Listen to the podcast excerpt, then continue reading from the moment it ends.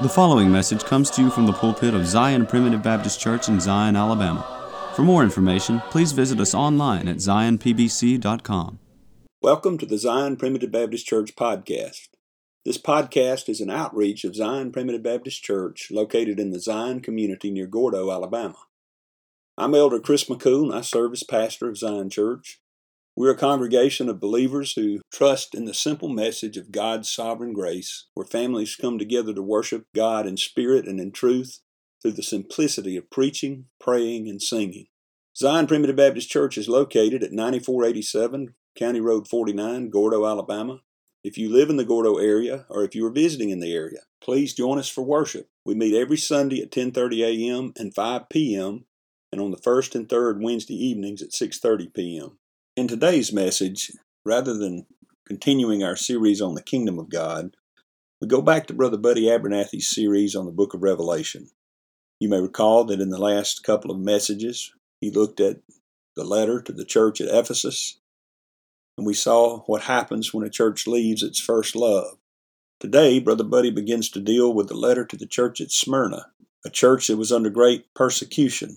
In the first half of this message, we see some of the basic principles that this church needed to cling to, and ultimately, we will see that God gave them great encouragement in persecution. But first, we have a song selection that I hope you enjoy. After the song, please stay tuned for another message of God's sovereign grace from the Zion Primitive Baptist Church pulpit. Poor, weak, and worthless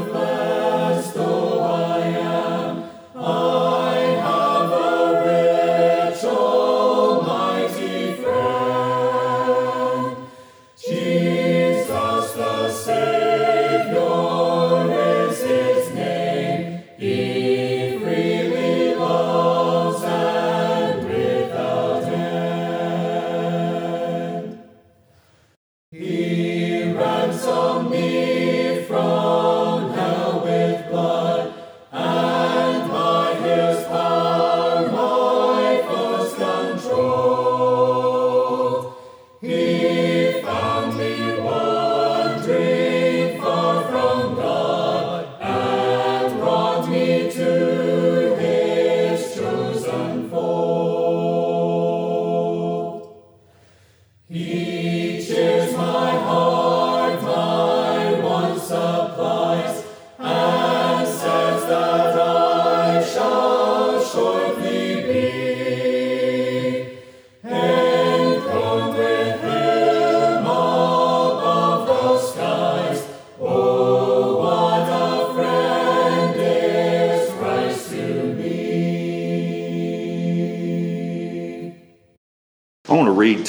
from the book of Revelation, chapter 2, and we're going to read verses 8 through 11. And we'll read those verses slowly, and I encourage you to follow along because we want to try to uh, home in on what he's addressing here. In Revelation chapter 2, beginning with verse 8. And unto the angel of the church in Smyrna write, These things saith the first and the last, which was dead and is alive. I know thy works and tribulation and poverty, but thou art rich. And I know the blasphemy of them which say they are Jews and are not, but are of the synagogue of Satan. Fear none of those things which thou shalt suffer. Behold, the devil shall cast some of you into prison, that ye may be tried, and ye shall have tribulation ten days. Be thou faithful unto death, and I will give thee a crown of life. He that hath an ear, let him hear what the Spirit saith unto the churches. He that overcometh shall not be hurt of the second death. Now, here, as Jesus is speaking about the church at Smyrna, it's unlike the first church that he addresses, which was the church of Ephesus, because the Bible gives a lot of information concerning the church of Ephesus.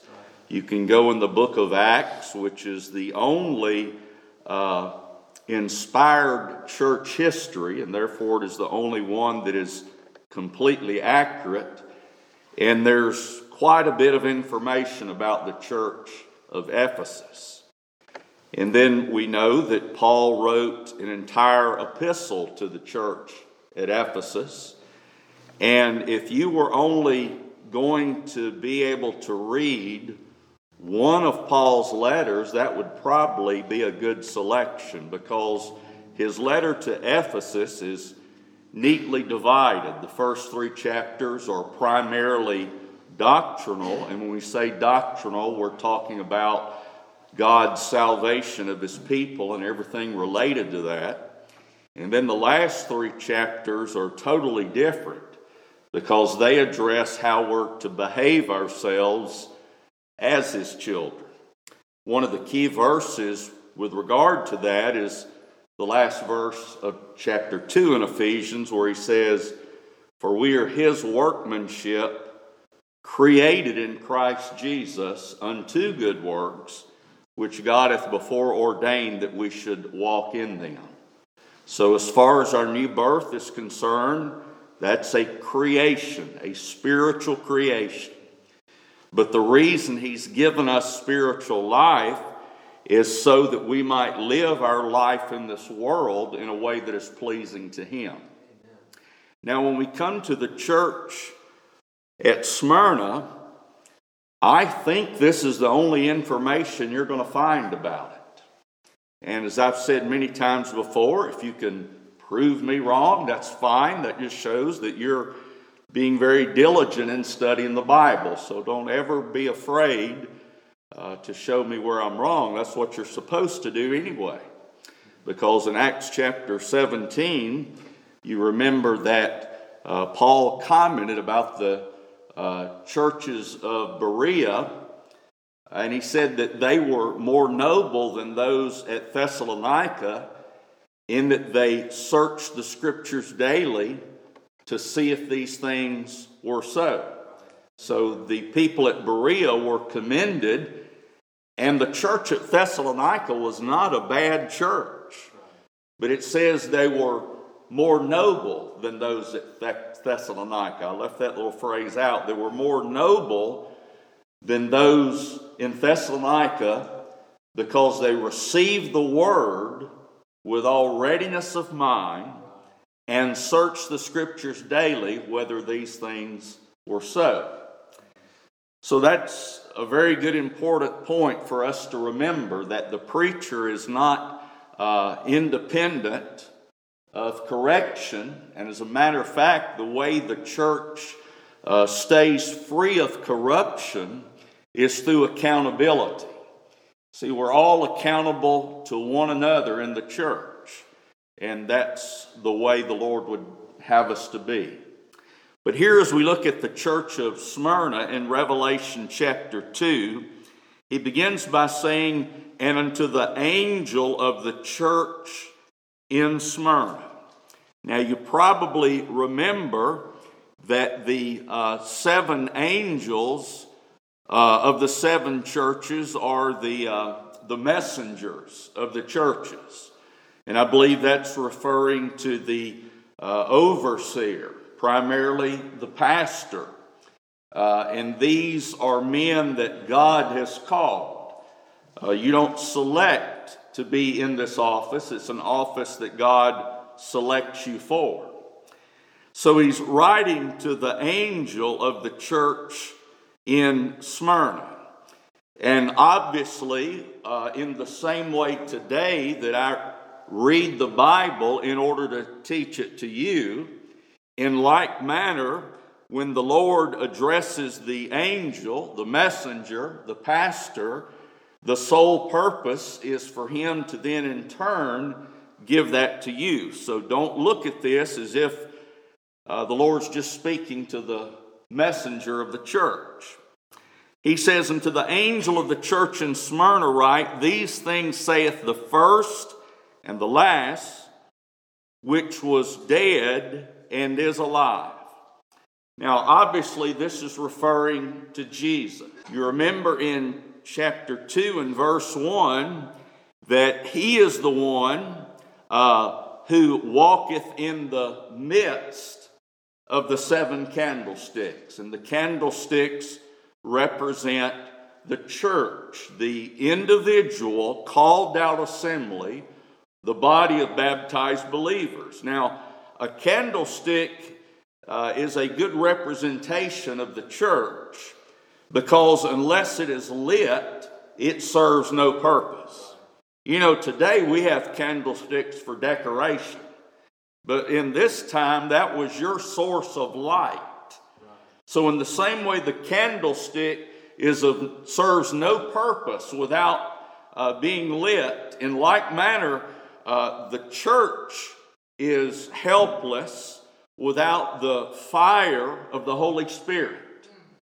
I like what one preacher said about the Holy Spirit one time. He said, Unlike what we often see today, uh, when you're full of the Spirit, it doesn't make you crazy. He said it gives you good sense for the first time. And I like that. You know, when you're filled with the Spirit, you don't jump over pews and fall out on the floor. When you're filled with the Spirit, you're under the influence of God. And God uh, has all knowledge. And God believes and teaches us to do things decently and in order. So being filled with the Spirit doesn't cause confusion, it causes order and it, uh, uh, it influences fellowship among the members of the church. But before we get into these other verses, here's the thought I've had on this church. The main issue, the main problem that they had was persecution. And the persecution they were experiencing, that is, the degree of persecution they were going through, is something you and I know nothing about from experience. And so I said, Well, Lord, how do I need to apply this to Zion Church? None of us have been through this, and it's hard to learn lessons, especially about persecution, if you haven't experienced it. But you know, the instruction the Lord gave to this church was for them to just trust Him and keep on obeying Him. Now, they were being persecuted severely. You know, He even said in verse 10 uh, that the devil shall cast some of you into prison that you may be tried, and you shall have tribulation 10 days. Now, tribulation comes from a word that literally means to press together. Think of a vice that you would use. I remember me and a friend of mine, we would take those uh, little plastic army men, and his daddy had a vice, and we would squeeze it as tight as we could, you know, to flatten them out. That, that's the idea of tribulation, is to press together. So he's here talking about pressure, it could be mental anguish as well as physical. But you and I have not experienced it to this degree. You know, our persecution might be well, I can't get the promotion because I won't compromise. Or people at work or at school make fun of me because I'm a Christian. See, our level of persecution, and I don't think we could really call it that, is so minor compared to what the New Testament church has experienced. You know, America is the exception, not the rule, and it's hard for us to think about that, isn't it? Because all I've known is America. And yet, we have it, we have such unusual freedom in contrast to many, many places in the world. So instead of looking at the severity of their persecution, Let's look at the instructions the Lord gave them because if they were encouraged to be faithful in their situation, how much the more ought we to be faithful today? There's no telling what types of conditions they met in. You know, I saw a, a picture one time of some people that were sitting in pews and singing hymns, and everything looked great. And then they showed the floor, and they were there was water in the building. It was above their ankles. This was in some other country, and it was if there wasn't even water there. They didn't pay any attention to it. And I thought, there's no way we would meet if that was a situation. But see, there was a time when people did not focus on the physical conditions, and I'm preaching to myself more than anybody else when I say we're spoiled, aren't?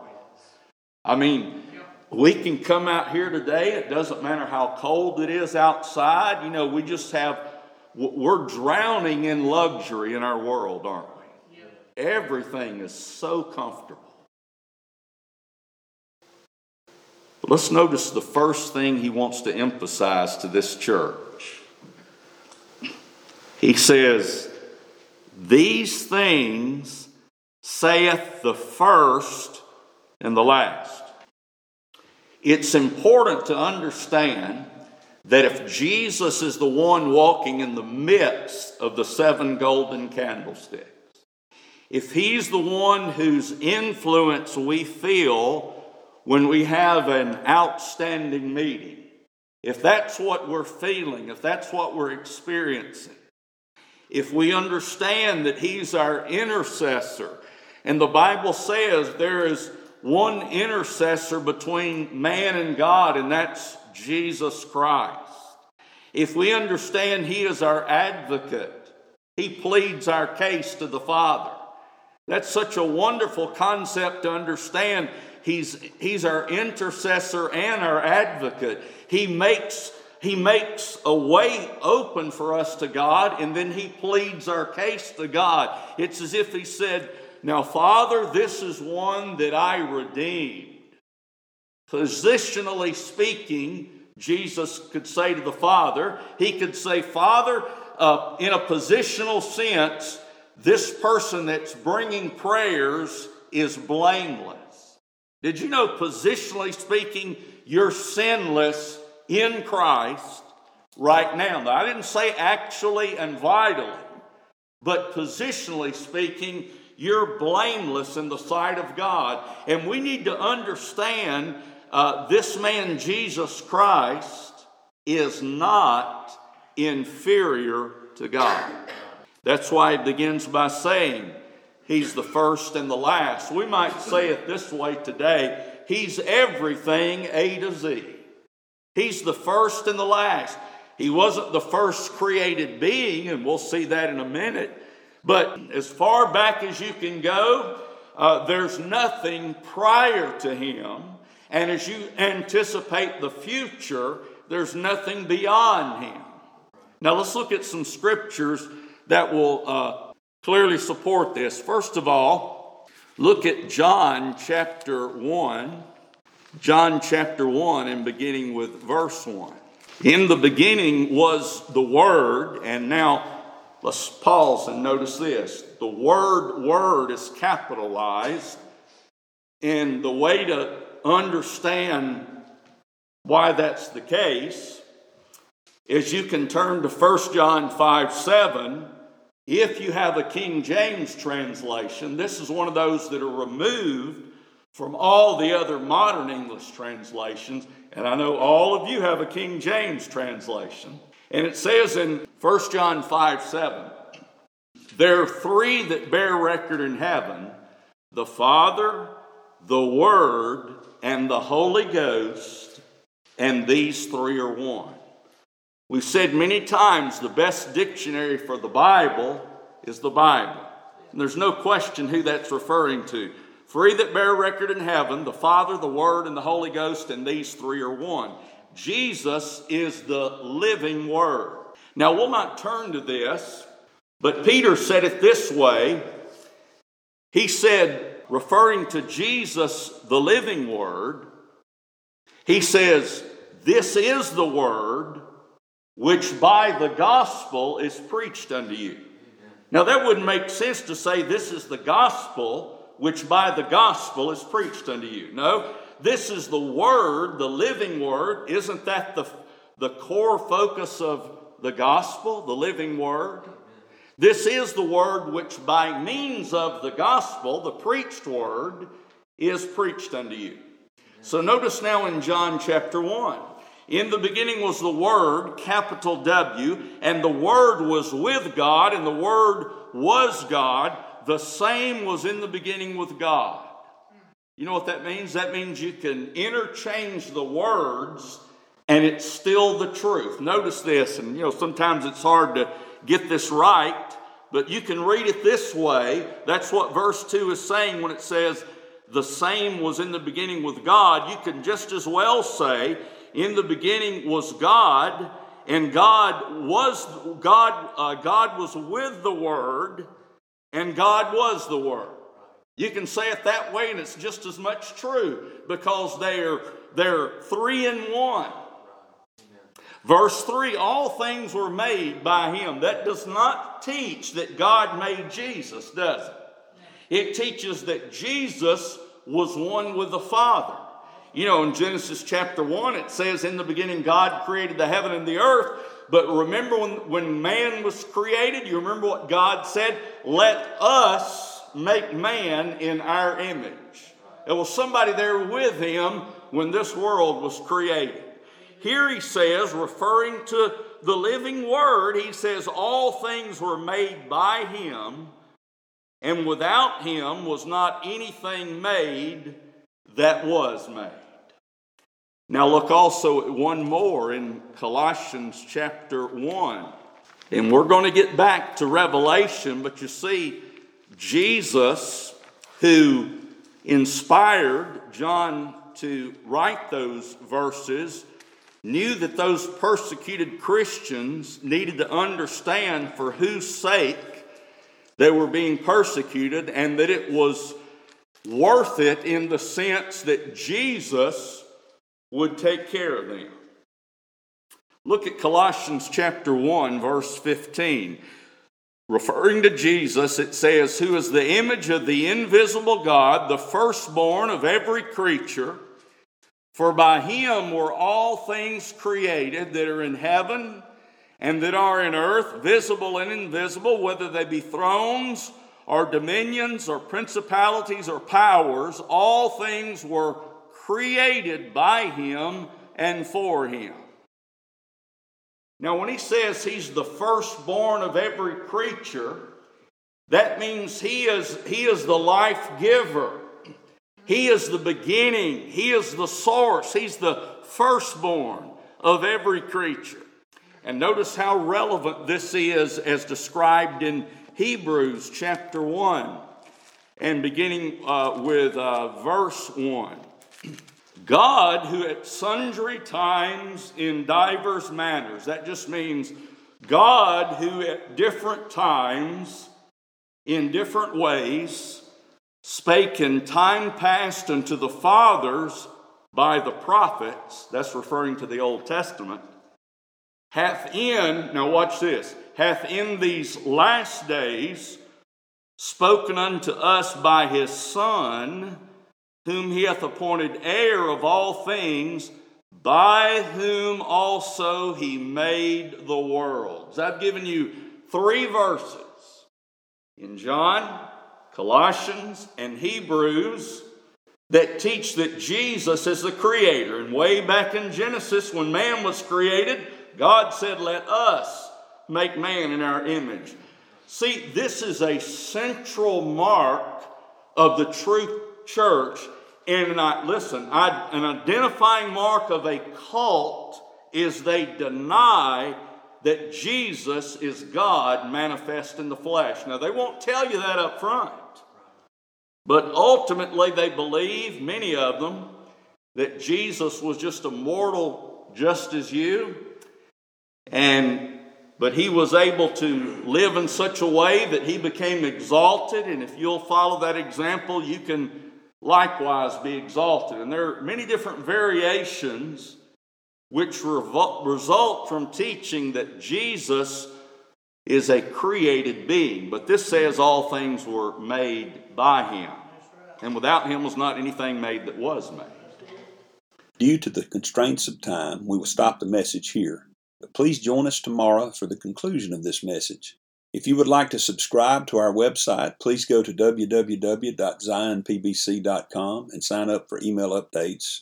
If you have any questions, please feel free to contact the church at zionpbc1847 at gmail.com. That's Z I O N P B C 1847 at gmail.com. Or you can email me directly at jchrismccool at gmail.com. That's the letter J, C H R I S M C C O O L at gmail.com. Again, thank you for listening. May the Lord bless you, is my prayer.